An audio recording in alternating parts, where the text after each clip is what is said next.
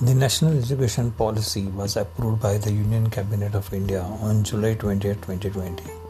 After a gap of 34 years, the Indian government consolidated feedback from 2.5 lakh village level stakeholders to national parliamentary level committees over more than 50 months of consultations and workshops. So there are few outcomes and our group we debated on it so, based on our discussions, we found that the good from this policy, national education policy, is that NEP aims at appropriately integrating technology into all levels of education, resulting into enhanced educational access.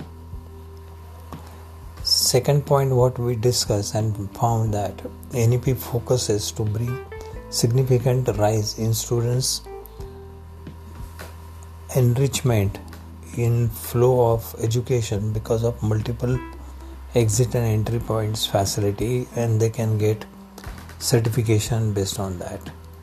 Also and the third and most important point was NEP aims to the inclusion of liberal education in NEP, which will help holistic development of students in their whole career. Uh, another important outcome, what we saw that because the students will be learning in their regional or in their mother tongue for first five years, which will uh, create an opportunity for the local teachers, the homegrown teachers, which will create a large employment. Thank you.